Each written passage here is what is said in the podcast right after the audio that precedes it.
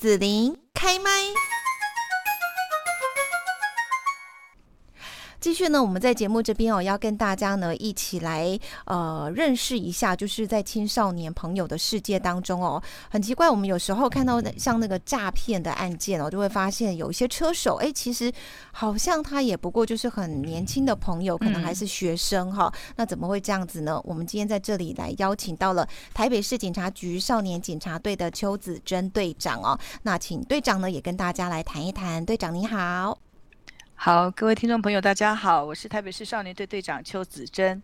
嗯，那邱子珍队长呢，也出版了这一本《可爱的青春少年及妇幼警察队队长十年专业经验谈》，带孩子远离伤害的成长书哦。那里面呢有二十个故事哦，那也是队长呢这。很多年的一个工作的经验当中，把青少年朋友他们可能常见的一些呃这个接触到法律犯罪等等相关的哈这样的故事去集结起来哈，跟大家做一个讨论跟分享哦。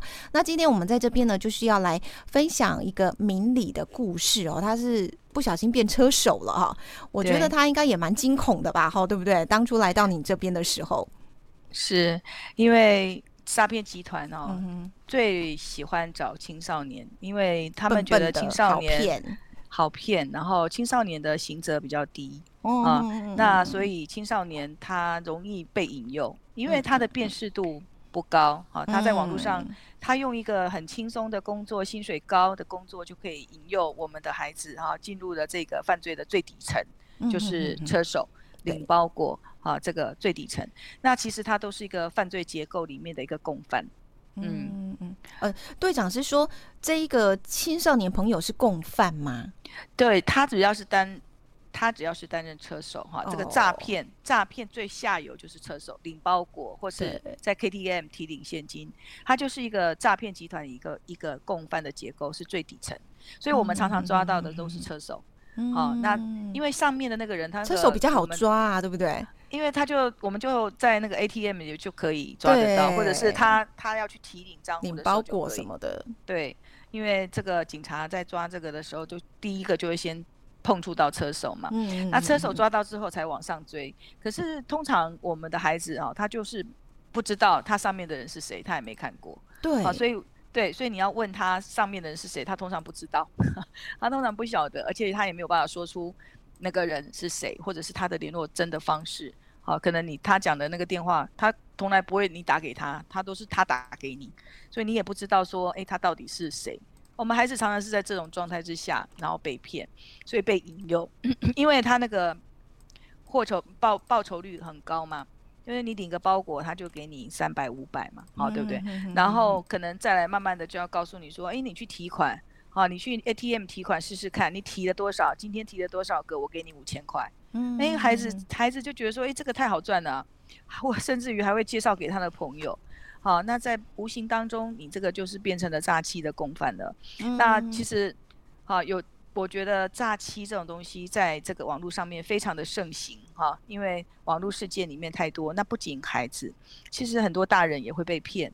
那像这个我讲的这个是车手，那更多的是诈财的啊，或者是假投资的啊，假投资或者是没有本金的投资，这个有时候孩子也都很容易陷入那个陷阱，掉入那个金钱的陷阱。然后掉入陷阱之后，一步一步就越走。越走越越深，然后等到最后就是被我们抓到。嗯，是。好，那未成年少年哦，做车手，那即使说他完全都不知道说自己做的什么骗人呐、啊、或者犯法的事情，刚刚队长说他可能呃也不是可能是绝对就是共犯了啦哈。那司法会怎么去对待这些孩子呢？呃，我刚有。呃，刚其实呃讲到那个共犯，是因为他是诈骗集团的一份子嘛，哈、嗯，最底层。但是我们的少最底层、嗯，但是我们少年他是使用的是少年事件处理法。好、嗯，他他跟那个一般，他虽然是犯了刑法的诈欺罪，但是他是用少年事件处理法去移送少年法庭。啊，那移送上少年法庭，其实他还是以保护为主了，好，保护少年为主，所以这个他可能法官就会针对他的情节，好去做一些适当的处理，好，可能保护管束啊，或者是假日辅导，或者是责付之类的，所以他也会有这个法官来给他开导，或者是给他一些帮忙。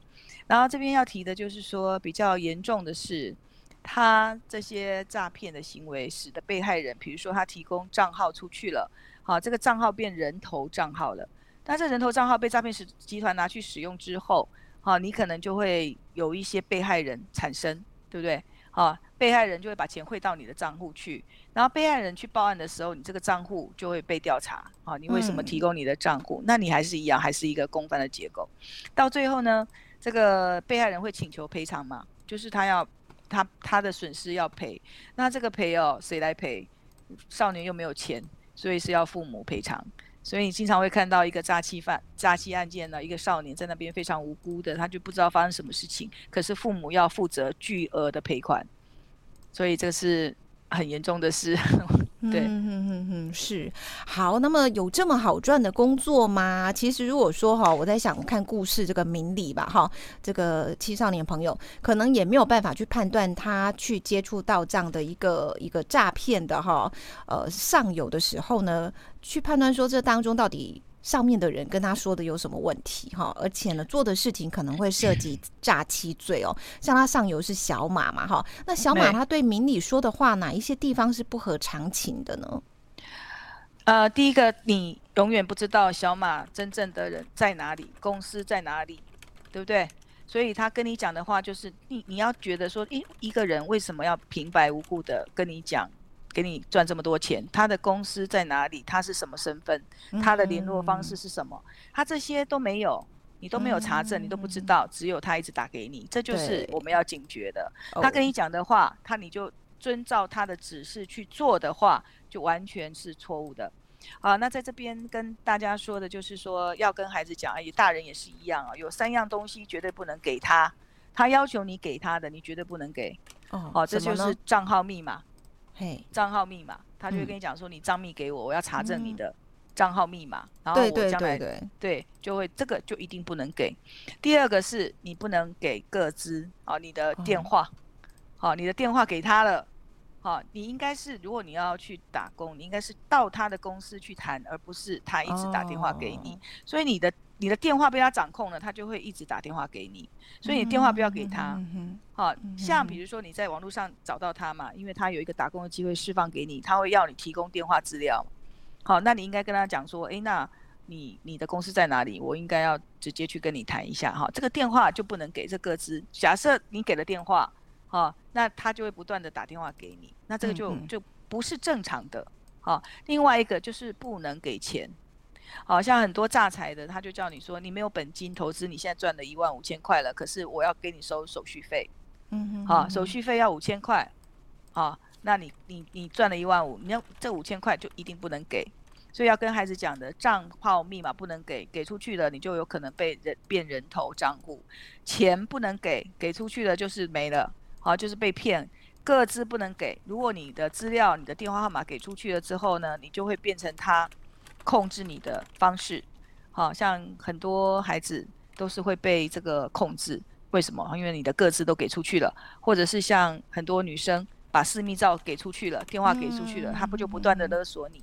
好，所以这个要非常谨慎小心。家长也是要跟孩子讨论，然后就用讨论的方式，啊，比如说可以用里面的故事去讨论，跟孩子做一些讨论，对。嗯哼哼，是，所以这本书其实也可以，就是家长跟孩子一起来看，然后一起讨论，一起讨论，对对，这是我就是希望它是一个参考书，好工具书，因为你不知道情境，你不知道怎么跟孩子讨论，哎，你利用这个工具书或参考书，你可以，呃，假角色扮演一下，嗯，你来讨论一下，假设你是这个明理，哎，你会怎么做？应该要怎么做？那大家一起来讨论看看。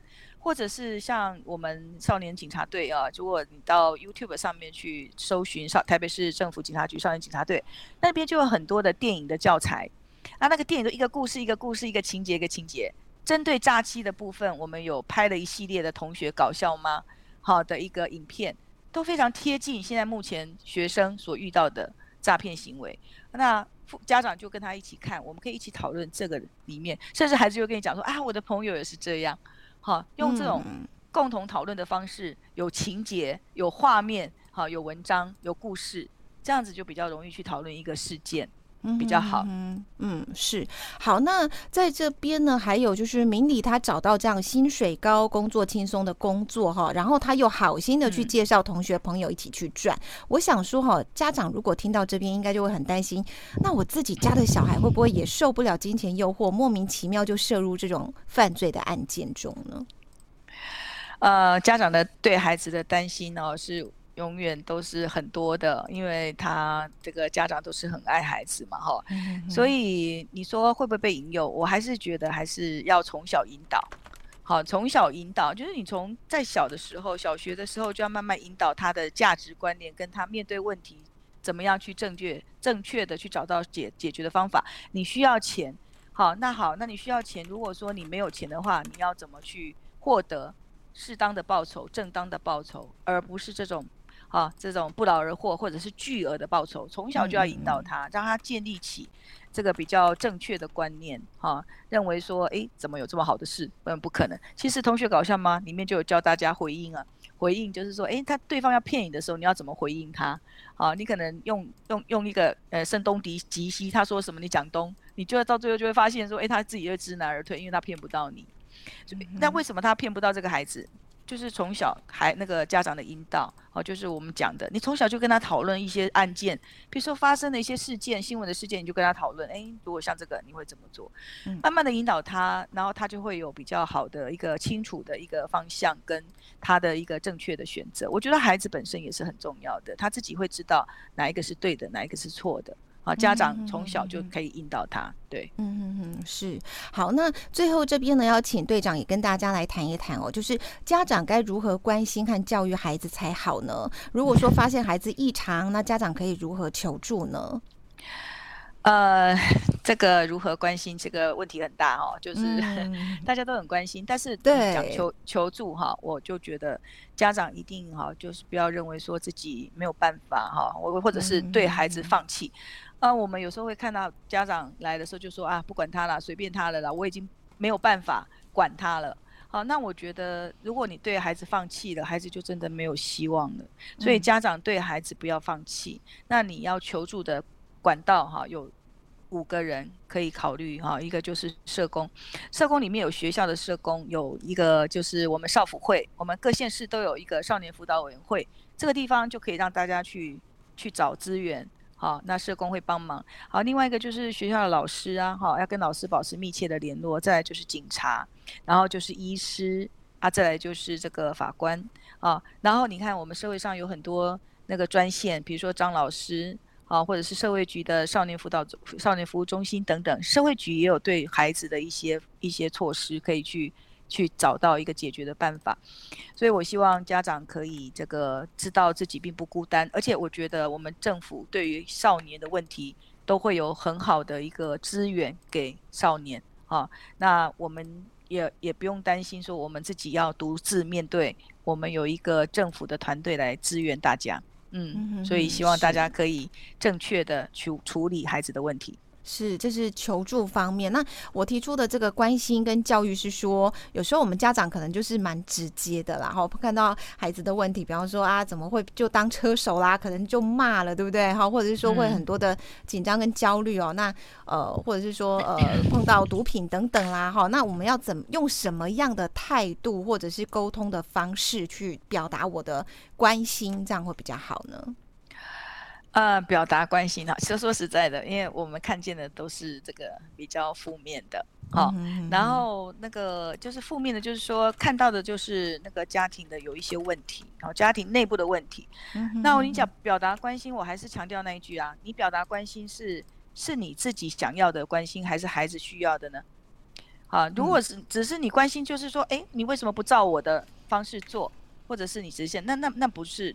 孩子需要的关心，孩子需要的关心，可能家长你要自己去观察，孩子他需要的是什么哈？那嗯、还是站在他孩子那一边去关心他，这样会比较好一点。然后碰到真的问题的时候，就是面对解决。好，爱之深不一定要责之切啊，好，也不一定要打骂。好，爱之深不一定要责之切。我爱之深，你要理解他的感受。我说还是觉得处理孩子的情绪是最重要的，先处理情绪，因为他的情绪正在。非常焦虑、忧郁的时候，你如果再、再把他这个打一下或者是骂一下，其实他就会更难过。所以我觉得这时候家长还是要小心自己的情绪，不要太暴暴怒，这样对孩子的伤害会更大。对，嗯哼哼，好。那今天呢，我们在节目这边哦，来邀请到就是呃台北市。警察局少年警察队的邱子珍队长，那在这边也介绍我们邱子珍队长的呃这本书《可爱的青春》哦，那也是呢十年的专业经验谈，带孩子远离伤害的成长书。在这边我们就要谢谢邱子珍队长的分享了，谢谢，谢谢大家，谢谢您，谢谢。